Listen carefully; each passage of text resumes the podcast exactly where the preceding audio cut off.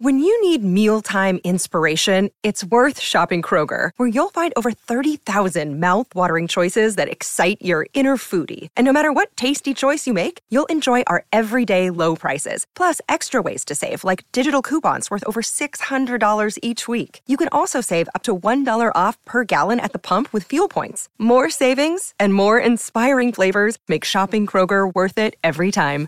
Kroger, fresh for everyone. Fuel restrictions apply. Aussies only. Thanks to GLG Green Life Group, leaders in property services and open space management at glgcorp.com. Well, on Aussies only now, we're going to check in with a name who'd be very familiar with listeners to this podcast and listeners, of course, to the first serve. I speak of Nicole Bradtke, who's been a big part of the Australian Open commentary team over the journey. Obviously, a wonderful player in her own right, a, a two time Grand Slam mixed doubles champion, a French Open semi finalist, former world number 24, as well as also coached the Australian Fed Cup team along the way. But uh, Nicole, thanks very much for jumping on with us. My pleasure, Darren. Yeah, it's nice to, uh, I guess, talk about memories of a long time ago. we'll uh, we'll start at the beginning. I, I, understand you you turned to tennis quite young, obviously, like a, a lot do that have sort of followed that pathway. How old were you when you started, and what was that journey like? I was really young. Um, my dad actually played baseball for Australia and cricket for Victoria, and my mum played tennis, not at a, an international level or anything like that. She played midweek ladies four times a week. So to say the least, she loved her tennis. So I think the hand-eye coordination was there, and I would go along with mum all the time to tennis and just bug her to hit with me. And that's how I started. I started playing and I think it was about four that I probably started just showing an interest in in playing tennis. And um, yeah, that's how I got my introduction into tennis. Now, the, the journey at the highest level started quite young. I think you played an Australian yeah. Open at 15 or 16 or, or something like that. But at what age did you did you realise or did it dawn upon you that I don't just enjoy tennis, I'm not just good at tennis, but this might actually be able to take me somewhere? Well, um, you know, mum and dad could see that I loved playing tennis. And so we lived down in Frankston at the time. And then so mum they thought, oh, I think it might be time for her to have some lessons. They went to the coach and he said, look, I don't do private lessons. And mum and dad said, look, just just have a hit there. And I think you might be quietly surprised. And lo and behold, he did. And he, I ended up having private lessons as well as group lessons. And then I started entering into tournaments and started, you know, winning them during the school holidays. And then I got selected in state teams and and training things. And it just it it was a progression from there that um, I got in. And then I got into Australian teams. I had my first overseas trip when I was 12 went to America for 6 weeks. And it was just the progress was was from there. And then I was when I went to high school I went to a great Mentone Girls Grammar who were very supportive of me and very helpful. And my coach then Ken Richardson from Beaumaris Tennis Club was also coaching a number of international players. And so I was guided under him. And then I just, you know, sort of went from there and I was winning tournaments and being selected and then started getting wild cards and things like that. So, and that was from a young age. You take us through that first Australian Open appearance. Uh, obviously, yeah. as I said, quite quite young, and uh, was was that still at the stage where it was late in the year, or was it was it was it January I by think, that point? No, it was the last Australian Open at Kooyong that I played. So um, I got a wild card and I won my first round. So if you can win a first round in a Grand Slam, that's huge bonus points and kind of really can pick you off or get you off to a really good start. And then I had to play Martina Navratilova second round. So that was my, I guess, progression into the big time. And from there, it was time to head off overseas over that year and then start you know, as an Aussie, having to spend a lot of time away because it just wasn't didn't make sense to come back and forth the whole time. And uh, so, yeah, I started on on that journey. Just the, the contrast of those matches. You won your first match quite convincingly. I think it was three and one. Yeah. Then you obviously play a, an all time great as a teenager yeah. in your first Australian Open. What, what did you learn from that about? Look, there's this level, and then there's obviously this level up here, which you've obviously learned to, to try to, I guess, go on and bridge that gap. Yeah, look, and you know what? We didn't play a lot of tournaments on grass. So I wouldn't say grass was probably my preferred surface, but playing Martina, you know, obviously great on grass. And I just had to look at it like that. I think once you sort of play the caliber of Martina Navratilova in your first match, you just want to get a game and you just want to, you know, feel like you're comfortable. And then that can sort of settle the nerves a little bit. And that's how I looked at it. And I just enjoyed the moment. Yeah, I was nervous, but I I love being out there. The crowd were was on my side. So I just had to look at it from that point of view. Let's just enjoy the moment. Let's learn what we can. Then you've got to realize how good you, that you need to be if you want to get up to the top of the of the tennis.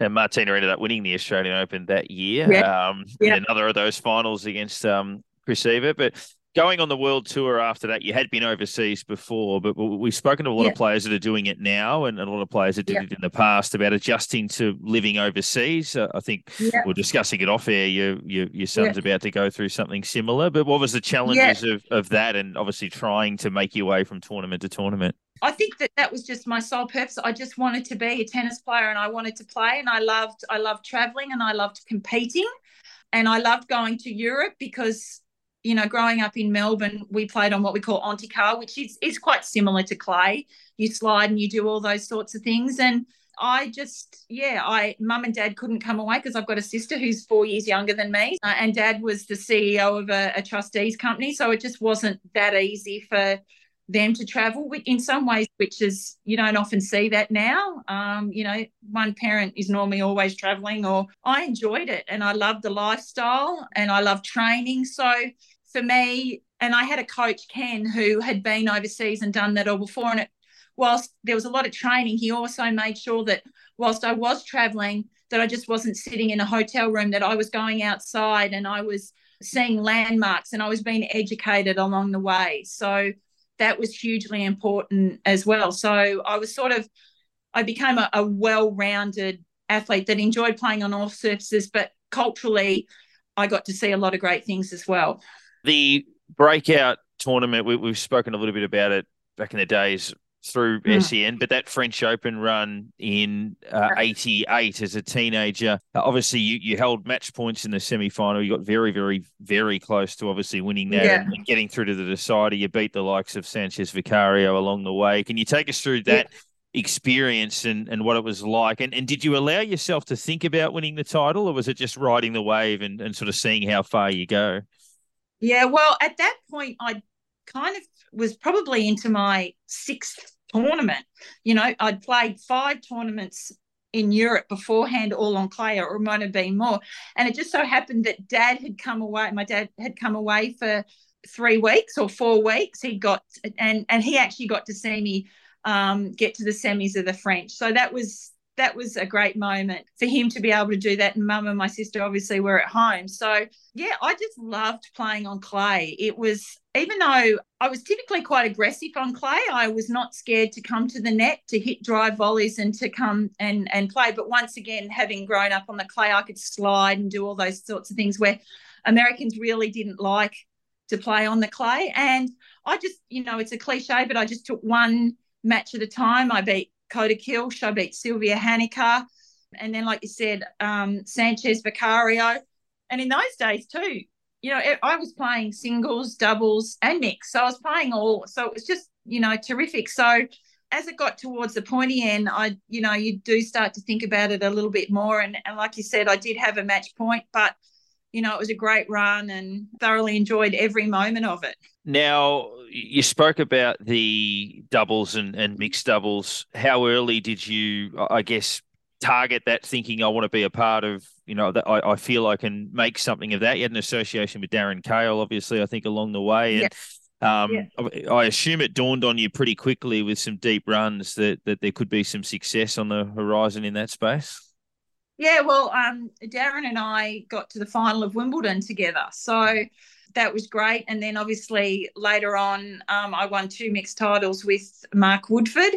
You know, there's a bit of an art to playing mixed, and I just happened to be able to be okay at it. And like you know, Richo said, money's money. You know, when you're over there, you know, when you bank your checks, it doesn't have an S beside it for singles or D for doubles. So if you're going to be away, you might as well make the most of it. And I enjoyed playing playing doubles and mix. So, and sometimes if your singles is not going so well, but your doubles, if you're still you're still part of the tournament and all those sorts of things. So, you know, I just think it's so important, especially for the Aussie kids, to just not to be so narrow minded about playing singles. When you do go go away, try and play as much as you can under match conditions because nothing substitutes great tennis as playing under match conditions instead of just you know playing singles. And that's what i always you know try and tell up and coming kids just try and play as much as you can. Yeah i wrote an article about the the balance of doubles at the moment and, and the influence it seems to have had in a positive sense. You look at the Australian successful players of the last decade, obviously Sam Stosur, who won a US Open, outstanding yeah. doubles player. Ash Barty made multiple Grand Slam doubles finals. Even players like Gauff and Pegula and people forget Swiatek made a Grand Slam final in doubles, Sabalenka, yeah. uh, Azarenka, yeah. etc. And even look, Nick Kyrgios had probably his best year of singles after having a great doubles start to the year. You look look at players like Purcell sort of developing through that space as well. How influential do you, from a coaching point of view, would you be saying, look, that can add aspects to your craft on court and, you know, develop your game in ways that'll actually improve your touch as a singles player? Oh, absolutely. I mean, you look at Pegula playing doubles and you're volleying a lot more. So you're getting up mm. to the net. So when she transfers that into playing singles, if she does create a great shot, she's not going to be too scared to come to the net. Coco Gauff's the same thing. So I just think it's so important to have another skill set when you're learning to play tennis. And, you know, it's it's sort of come back around a bit as we just saw recently in the Madrid Open. Azarenka winning the doubles. So she's playing a little bit more now. So while she mightn't be as successful in singles, she's figured, well, I'm going to be out there practicing anyway. I might as well be playing a match. It's great to see. And you know what? Like I said, money's money. You're out there to try and, you know, you're a long time retired in this game. You know, a lot of women retire when they're 30 to 35 because, you know, they either go off and have children. You might as well look at it as a business as well, not just it's it's your job and that's what you're trying to do. You're trying to have success and earn money and do all those sorts of things as well career high ranking for you in 1993 in, in singles, obviously coming off a good run at the Olympics. Um, obviously, where you medaled in, in doubles, I think the year before in, in Barcelona. Did you feel that you physically or mentally hit your, your peak at that point? And, and was it a case of being in the system for a few years and obviously getting used to the rigors of all of that that allowed you to to climb again in, in 93? I think so. I mean, you know, it's hard to be at the top all the time. So, I mean, you're going to have these lulls of periods in your career that that you're just not playing that well. And with, you know, it doesn't matter how good you are or where you are on the rankings, you know, players do go through lulls where I guess the mental aspect of things does come in and you maybe doubt yourself some of the time. But some of the time, just I felt though when I was playing lots of matches or playing lots of tournaments, that I would certainly get on a roll. And I guess that was one year that I certainly got onto a bit of a roll and and was playing well on all surfaces as well. So I was doing well on hard court and then you know, I had a good run at Wimbledon. So I just didn't pigeonhole myself into playing on one surface. To beat Steffi um, obviously, unbelievable player. Could certainly mount a case to be the the, the greatest player of all time yeah. in, in many respects. Um, the, the significance of that win and obviously what it did for the Australian team at the time as well. Yeah, well, I mean, the, the Fed Cup now that it's called the Billie Jean Cup mm. is played in a number of different formats over the years, and that that format that we played was just all in one week, and it happened to be in Germany, and Wendy Turnbull was the captain. So, and obviously, when we play Federation Cup or Billie Jean Cup, your coach is allowed to be on the court with you. Um, I'd always had some good matches with Steffi. I just matched up okay, albeit I hadn't won any until then. But um, I just played a cracker of a match. It was just my day, basically. um, you know, it was just um, three sets and just everything came together and I played a, a really good match and we we ended up winning and we had a good doubles combination as well. So um, you know, one played one in the singles, two played two, and then you played your doubles match. So yeah, it was great excitement to beat her at the time. As someone who spent a, a, long time in the game, obviously you look at someone like Margaret Court, who was an era before, but you you played against players like Navratilova through the 80s, then Steffi Graf, yeah. 80s into the 90s, and then through your work yeah. in, in media and coaching, you would have come across yeah. Serena Williams and players like that. How would you compare those in terms of, I guess, what makes them great? And are you able to separate them at all? You know, it's kind of hard to separate them because they've all got different aspects. I mean, Steffi was a phenomenal athlete as well fierce competitor. Also, in that blend, you've got Monica Seles, mm. who was a great ball striker from both sides, who was that came into that. Then in my era, there was more, not a lot of Martina Navratilovas playing. Mm. Similar, maybe Jana Novotná when she did play. But you've always got that one player that probably plays that slightly a little bit different. Then fast forward and just around, like just physically then the players started to get a lot taller and stronger. You know, obviously Venus coming into to that that mix as well. So and technically they were really good and once again great competitors. So look, it's you know you're comparing apples and oranges, and it's just the different eras and how the game has progressed along the time because of the physical aspect of it all. Um, and then Ash comes along and plays this beautiful, eloquent game that gets into people's heads because she's got a slice backhand and she can come to the net and she can volley. So it's always not have it's nice to have these different players crop up and just um, you know kind of mix things up a little bit. I think through singles, doubles, and mixed, you'd made something like eight, seven or eight Grand Slam semi-finals before, obviously winning the the two mixed doubles titles in in 1992. Obviously, to win the home one, and then to win on the hard courts in the US later in the year. Can you, you, take us through, I guess, what that was like to to have had so many deep runs, but but to then obviously get the the chance to to lift a title alongside a, another Australian as well? Well, I picked a good partner.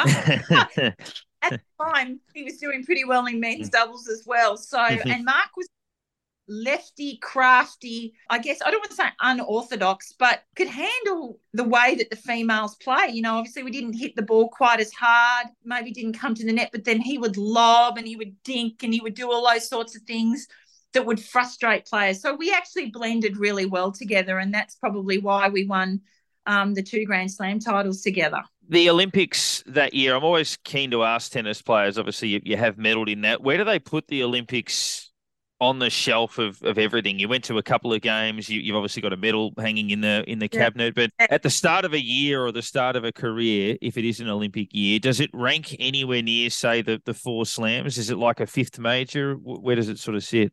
For me, look, yes, I'm I'm I'm very proud of having won an Olympics and to be able to be a part of it. And my doubles partner Rachel McQuillan is fantastic. You know, obviously I married a basketballer who came fourth yeah. four times. Yeah. And yeah. it is the pinnacle for them. So he wishes he would win one. And here I have one, which I do. I think I look back now and if I have to take it somewhere, kids love what it is for an Olympics. I'm awfully proud of it. You I would always make myself available to play Olympics.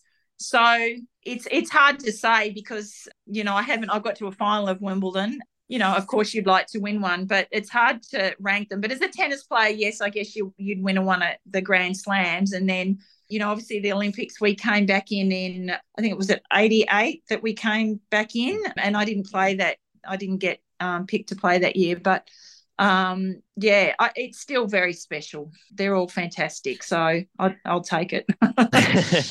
a few broadly, obviously, you've had a lot of experience with the Fed Cup as a player, and then obviously as a coach as well. You just mentioned the changes going to the Billie Jean King Cup, the, the Davis Cup's gone through transformations as well. Yeah.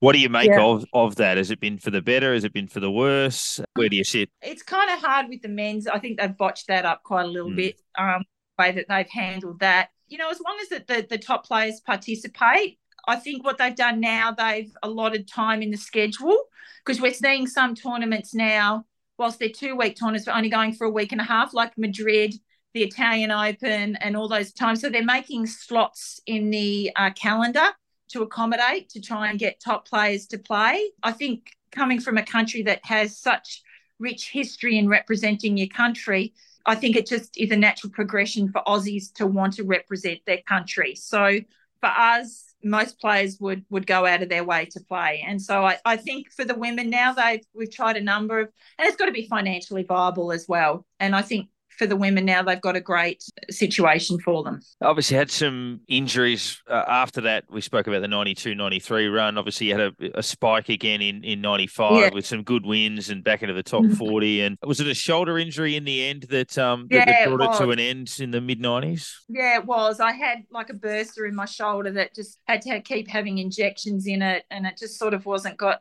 uh, getting better. So, yeah, it was just getting just too painful. So that's ended up why I ended up obviously I'd been I got married in in 94 and Mark and I was sort of he he had a bit of time traveling with me but then he'd started playing back again and things like that. So it was sort of like passing ships in the night for a lot of the time. So yeah that's the ended up reason why just the shoulder was just not been kind to me and obviously you need your shoulder to serve and do all those sorts of things so um, yeah that's in the end ultimately why i retired in terms of coaching and, and the like obviously you've worked with some good players was that a logical transition for you to, to sort of stay involved and move straight into it or was there a, few options at that point and you, you kind of weren't no. sure which way it would go yeah, I think I'm I'm always such a busy person that just doesn't sit down and do anything. So, you know, I liked obviously I had my children then. And then the time was right to get back into the fold. And then I got the phone call from um, David Taylor, who who was the the captain of the Fed Cup team at the time, and it was just at the right time for me to start getting back into the swing of things again. The, the boys were, I think, five and one when I started doing the Fed Cup coaching, and I thoroughly enjoyed it. And so I just dabbled a bit in coaching because I, you know, I still love being a mum and things like that. So that's sort of how it progressed from there. When you look back at your career, be it as a player and a coach, is there one memory that always sort of comes back more often than others? Is there one that you sort of say, when I go back in my head or when I'm sort of putting my head down on the pillow, that's where I go more often than not? Yeah, the French Open. I've been back to Wimbledon since, but I haven't been back to, to Paris. I'd love to get there again. to go back and take a walk down memory lane again, albeit it's changed a lot too since I was there. Yeah, I think I think the French Open run you you like as an individual having the success that I had in the singles and dad was there. I think that's one that I certainly hold dear to my heart. Last year, before we let you go, obviously the, the Legends doubles, we see that at the Australian Open all the time. How much fun is that to, to still be out there playing alongside, be it, uh, you know, your brother-in-law Todd, or be it Martina and these sorts of players as well. Just just to be able to almost have those lifelong bonds and and share the court with players that you were playing, you know, 35 years ago. You know what? It's it's so nice now because a lot of when we played normally on the tour, when I was playing professionally like you, we didn't you didn't really socialize that much with people mm. and now that we're retired it's so lovely to sit back and to find out what people are doing with their lives, if they've got kids or what's going on with everyone. So it's it's a lot of fun, but I still hit quite a lot because I still coach some kids that hit the ball reasonably well and I just I still love hitting. So, you know, tennis is a is a game for life as long as you're able to and physically able to play. So to be invited back to still play, yeah, you do get a little bit sore and yeah, it's it's a great it's a great event to be able to still participate in. Is there a natural competitiveness that never goes away, or, or are you able to distance yourself and kind of say, well, this is a bit of fun now? uh, you still like to win, and my kids can testify that they're twenty, nearly twenty three and nineteen now, and when I hit with them, I still like to win. I can't let them. it's just something that's ingrained in you that you are competitive, and hmm. that's just me. you, mentioned the, the, the family, obviously. Hubby, a star. Yep. His son was on Melbourne's list as well, Austin, yep. and, and now you've got another son who's about to embark on a journey in basketball overseas. Yep. Obviously, good genes, but but what's it like? Obviously, going from being the uh, the athlete to the parent of the athlete. It's horrible. It's so it's so much harder watching than it is playing. You go through every shot that's played or hmm. every kick kick. You just hope they don't get injured and things like that. Much easier playing than it is as being a spectator. But um, yeah, the boys are sort of you know, one's followed in in Mark's footsteps. He's as tall as Mark now at 19. He's mm. going on 11, so he's really tall. Austin, who's the 23 well, he's the shortest in of the boys in the family, just a tad under six foot ten. So I'm the shortest by a long way at five ten. Yeah, it's great that they're Jensen's off off to St Mary's in San Francisco, so we go in a, a, a week and a half. So that's an exciting journey, a sad one for me because hmm. he's at the institute, which is really close, and now he's off to there, but. He's just, it's great for them to see them doing something that they love and success in it as well. So it's great. And some general ones. Obviously, you've done a bit of media as well. How have you sort of enjoyed that side of things, going to the the analytical part? At times, it's frustrating when you're watching someone and seeing the way that they play, or I guess technically. Uh, but you know, the games it has changed, but it hasn't changed. I guess there's not much finesse in the game, especially in the women's side of things. They just try and blast away all the time instead of just, you know, working your way into the match and thinking about it tactically. So that's a little frustrating some of the time watching it. I love radio. I did love doing the radio. That was that was great. And yeah, it's just it's a way of still being involved. So I still thoroughly enjoy doing it. Yeah, you mentioned you're still doing a bit of coaching and, and that sort of stuff, but w- what else does sort of life entail these days? Obviously, you've had a few um, irons in the yeah. fire across the way. Yeah, so I've taken up golf. I do golf now, so mm-hmm. that takes up a bit of my time. And like I still, I coach enough that I still enjoy it. I'm big on cardio tennis. That seems to be my thing that a lot of people come to and that they love. And I really love enjoying doing that because there's a lot of adults. So I thoroughly enjoy doing that. And like I said, golf. My sister's virtually turned into a professional golfer now, playing four to five times a week. So I don't play that much, but I love I love doing that. That's a new skill set that that I've learned to do. And then, you know, when we are traveling, I can go and play golf with Mark or or do some things like that. So that's tends to what I'm doing now. Funny, our most recent guest was Scott Draper. Speaking of the golf transition, just finally, um, your, your, thoughts on, on Aussie tennis? Obviously, Ash has, has moved on and unbelievable career. Sam's retired as well, unbelievable career. Yeah. How do you yeah. feel we're, we're placed in terms of the next generation, be it men's or women's, sort of coming through? Well, women's were a little light on. It's mm. a hmm. bit sad to say that you know we might only have you know one direct entry into the the French Open, and that be Ajla Tomljanovic, and she hasn't played in a while because she's obviously been injured. I mean, Dasha probably would be up there if she didn't, you know, unfortunately do her ACL last year. So I'm not quite sure how far away. So we've just got to get some of these girls back into the top 100 so they're getting direct entries into these Grand Slams. So we're a little bit light on in that respect. I'm seeing, you know, a few of them are doing okay, work, you know, getting their rankings up. Kimberly Birrell, got to get them up into this top 100. So, you know, that's probably the next the next step. And, you know, there's some young juniors coming along the way. And the men, the men are doing pretty well. You know, you've got we've got quite a few men that will be direct entries. Sort of the old some of the older 25s like O'Connell's doing really well. Mm-hmm. You know, you've they're having Kubler. these de Minaur's always, you know, going to be up there. Nick's been out for a while. Kokkinakis is sort of teetering on getting back into the top 100. So we just need to, you know, get these women, get them up and, and get them into, you know, the top 100. So that that would be what I'm, you know, looking forward to seeing how they go over the next few months. Nicole, it's been great to head down memory lane. Thanks for, for yeah. jumping on with us. And um, yeah, well done on your, your contribution to the game over the journey. And hopefully we can uh, cross paths again at the tennis shortly. Yeah, thanks, Darren. It's lovely to have a chat and walk down memory lane. The First Serve is your home of tennis at thefirstserve.com.au. Log on to find out all the details of our live radio show, other podcasts, read weekly features by our team of writers, and follow us on social media Facebook, Twitter, Instagram, TikTok, and subscribe to our YouTube channel. I'm in, I'm in, I'm in,